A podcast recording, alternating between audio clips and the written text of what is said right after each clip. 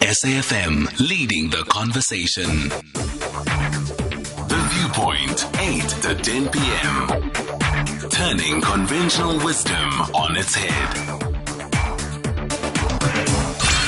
Songezo Mapete on SAFM. 7 June, yesterday, the United Nations declared World Food Safety Day. It was the second such day because it started in 2019. This is, of course, to strengthen global efforts to ensure food safety under the theme Food Safety is Everyone's Business. The WHO estimates some 600 million people, that's one in 10 in the world, will become ill after eating contaminated food. This has already led to some 420 average deaths per year, 420,000 of course. Unsafe food costs the developing countries an estimated close to 100 or 1 trillion sorry, 100 billion each year. This adds a strain on their healthcare systems. To tell us more about that, the Deputy Director in the Regulatory Nutrition and Interagency Matters within the Department of Health, Ndade Lucy Matlala. Sir, good evening. Thanks for your time. Good evening, sir, and good evening to your listeners. How important is food safety, and what is food safety for me and the person sitting at home who's listening to this conversation in a nutshell? Basically, when you talk of food safety, is ensuring that the food that we eat will not make you sick or harm you in any way, whether after uh, having been stored, having been prepared, or whether you're eating it, you know, right away. So the food needs to make sure that uh, uh, you, you're you're safe in terms of you know the consumption thereof. Let's talk about the importance of this particular project, or let me call it desk, within the Department of Health with other agencies that would certainly be critical to it. For instance, the National Consumer Commission would be one such agency that you would have to engage with, in as much as you'd have to at large be talking to, especially the agricultural sector, as well as the officers for standards. Talk to us about the interagency aspect of this particular program. Uh, so the, the the unit is within you know Directorate Food Control of the Department of Health. Mm. Basically, we form part of a national food control system, which is actually composed of the Department of Health, the Department of Agriculture, Land, uh, Land Reform and Rural Development, mm-hmm. the DTI through the National Regulator for Compulsory Specification, and lately through the fisheries. You know, we actually also have you know uh, uh, that department being part of the national food control system. So the food control system basically, is, you know, we have, you know, we take regulatory measures wherein we develop legislation to ensure that, you know, the food that we actually, you know, have on the market is actually safe in terms of, you know, the, the measures that, that, that are taken and also, you know, to make sure that we facilitate trade mm. in terms of, you know, food. Absolutely. Talking to us about the, legisla- the legislative regime that applies, could you give us perhaps one or two pieces of law that are absolutely fundamental to the food control system that the country employs? In terms of the principal legislation, we do have the Food Foodstuffs, Cosmetics and Disinfectant Act, and we also have the Agricultural uh, Product uh, Standards Act, which is, which is one of the one of the you know many legislation on on the Meat, Meat Safety Act basically. These are some of the legislations that we have in terms of ensuring that food is safe. those key legislation have got the regulations which are actually published, mm-hmm. you know, you know, you know, underneath them. I'm asking this question because, well, we have seen in recent times some serious problems in the control of food with certain outbreaks, which are now the subject of potentially uh, mass class action. And you know what I'm talking about in the light of listeriosis and what potentially could yet be with relation to pilchards. Now, when such things happen, how do we ensure still that the public out there, generally speaking, are safe and these things perhaps do happen from time to time? You see, food safety is a shared responsibility.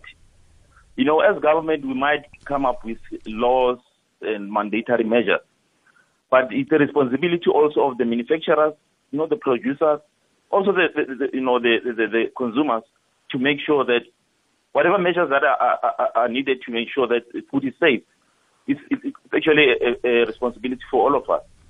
So, in terms of the legislation that we have, we do have, you know, monitoring of, of, of the implementation of the co- compliance of the legislation by our inspectors. You mm-hmm. know, you know, at, at in, in terms of uh, the Food, Foodstuffs Act, we have our inspectors which are actually at municipal level. Mm. And we, within the Department of uh, uh, Agriculture, Land, Land, Land Reform and Rural Development, they also have a unit that is actually responsible to ensure, you know, inspection of food, be it import and export, as well as uh, local local uh, uh, produce. Also, the NRCS, you know, as part of the, the, the DTI, they do have, you know, inspection, you know, uh, units. So these are the units that are actually, you know, you know, established to make sure that there is compliance, there is monitoring, you know, wherein, you know, the manufacturers need to make sure that they, they, they, mm. they, they are, yeah, they toe the line. And and of course we do know what happens in people's homes. I mean, we saw what happened with pineapple alcohol in the times where alcohol sale was banned in the Northern Cape and elsewhere around the country probably that people were drinking these things which were homebrewed and obviously some might even died as a result. And and this is obviously one of the major concerns in terms of making sure that the inspectors not necessarily getting into their homes but getting the word out from an advocacy perspective that food can be quite dangerous. It's true. Uh, no, some of uh, there are some irresponsible activities that are happening out there, uh, and you know, one of our duties, you know, also including the inspectors, is to you know, you know, do awareness campaigns, is to educate our consumers, you know, in terms of the issues around around food, you know, the handling thereof, you know, as, as, as some may say, you know, we do have, you know, the the keys that we actually have actually published to we call them the five keys to safer food, wherein we talk of you know the sanitation, uh, washing of hands, the separating of raw and cooked food, you know, the, temp- the, the storing of food in terms of you know there are certain foodstuffs which actually need to be stored, you know, in dry areas. There are certain foods which, which actually need to be stored in in, in in fridges. So basically, those are some of the things that we, we, we, we try to educate our people.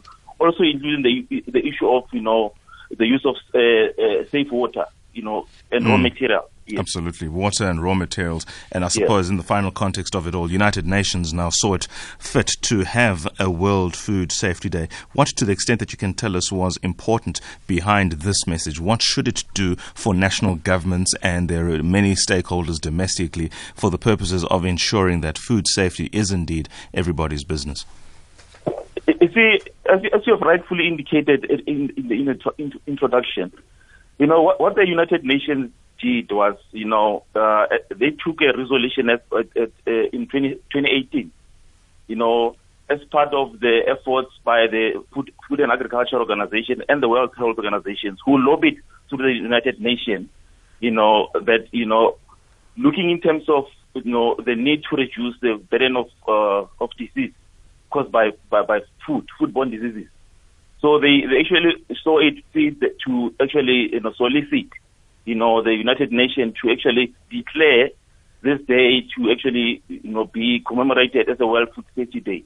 Not only to, to do that, you remember, we also need to ensure food security, uh, you know, nutrition, mm, and also to, mm, to, mm. to promote some of the, you know, sustainable uh, development goals. You know, the hunger that is actually there out there we need to make sure that, you know, these are some of the efforts that we're actually taking, you know, uh, uh, uh as part of our participation in the United Nations. Yes. Fantastic. Mhlekazi, thank you so much for your time. We do appreciate that. And you certainly have given us a lot to touch on for the purposes of prop probably having another conversation on another day, particularly from a health perspective, because I'm seeing a couple of messages that speak to the consumption of foods that a lot of the time people are finding dangerous. And I can only think of potentially spaza shops in the local economies that we find people trying to manufacture. And we have seen police and other health inspectors swooping in on these, let me call these undesirable persons really, because they're operating in a very critical market and yet doing something which is quite antithetical to the health of the nation. On another day, Mhlekazi, we will have this conversation. I can tell you that for sure Thank you for your time. No, thank you, sir. Excellent. It's 2045. We continue the conversation after this ad break, potentially a song. I don't know what my producer has in store. We will be talking to the National Heritage Council in relation to the season that is now open for them to fund projects that speak to our shared heritage as a nation right after this.